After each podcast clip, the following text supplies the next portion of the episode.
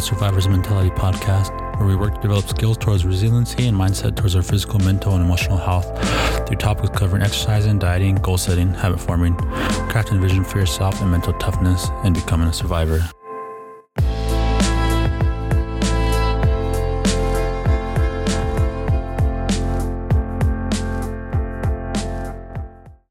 Many guys tell stories about your work ethic. Yeah. What was really your work ethic like, and for how long did you stay disciplined? Um, well, I mean, I mean, every day. I mean, since you know, 20 years. I mean, it was an everyday process and trying to figure out strengths and weaknesses. For example, jumping ability. Man, my vertical was a 40. It wasn't a 46 or a 40, 45. Um, my hands are big, but they're not massive.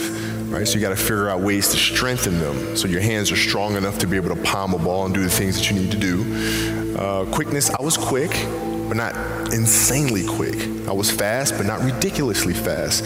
Right, so I had to rely on skill a lot more. I had to rely on angles a lot more. I had to study the game a lot more. And uh, but I enjoyed it though. So like from the time I was, I can remember when I started watching the game, I studied the game, and it just never changed. Okay, so you heard Kobe. He was talking about it was an everyday process when it comes to working on his strengths and working on his weaknesses. He admitted he wasn't the highest jumper. He wasn't the quickest, he didn't have the biggest hands, and he wasn't the fastest. And at the end there, he talks about what skills did he need to work on, what different angles did he need to find, and he talked about studying the game to become as good as he could.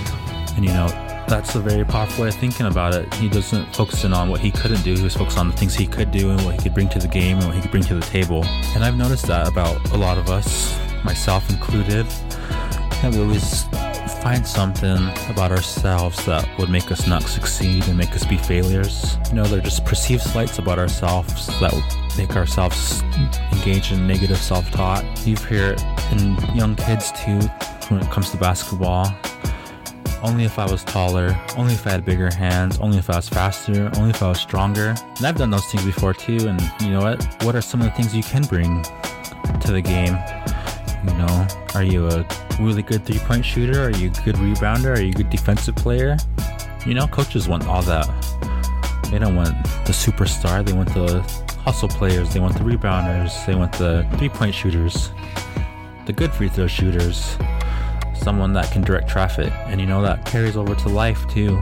We tell ourselves we're not going to get this job because we're not qualified enough. You don't have the education, but apply for that job because you know, you got to find what you bring to the table. What skills can you bring?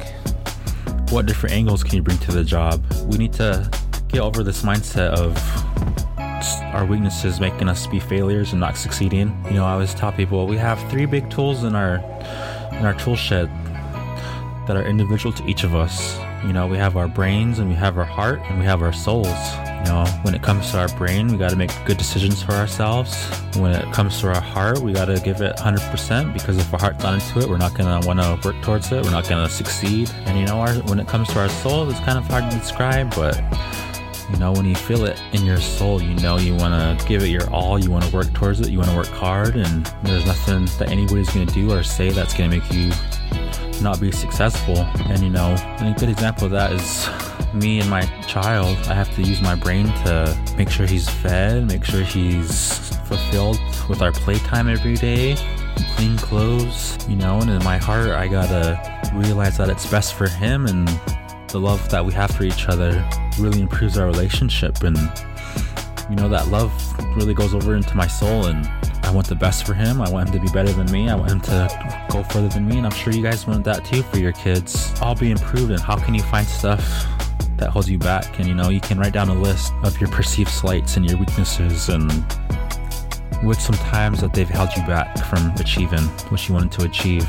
You know, I have some homework for you guys with that too is look up what it means for the spotlight effect. You know, the spotlight effect is literally a big thing. And once you guys listen to it or read it and find out the definition, you guys are going to probably find some things that are about you and, you know, how does that apply to your life? You know, so no matter what it is, you know, dieting, exercising, work life, school life, what do you bring to that table? What do you have available to you? You know, if you don't have the equipment to work out at home, what are some bodyweight stuff you can do? You know, I've said it before, is you can get on YouTube and you can search 20 minute at home workouts and you'll get that. You know, when it comes to dieting, what kind of food do you have available to you now? How can that, how can you reach your goals with the food you have at home? You know, there's a ton of recipe websites on online, no macro calculators. And then when it comes to school, like, why do you feel like you're not smart enough? Like, what can you do? You know, you can study, you can read, you can go ask your teacher for help. But even at work, what is missing from work? You know, you can ask your boss some things you can do, you can work on. You can ask family members and friends what you can work on. You know, there's books out there. We're really the limiters of ourselves and our own success and how high we can reach. And, you know, finding out why the weaknesses that hold us back and make us feel like we're not going to be successful and identifying those and working on the things that we do bring to the table and making those making them to the best of our ability will make help us go a long way in life. So I hope you guys got something out of this. Like always, I'll be releasing a couple more of these Kobe episodes. Um, so look forward to bringing those to you guys. All right, thanks, y'all.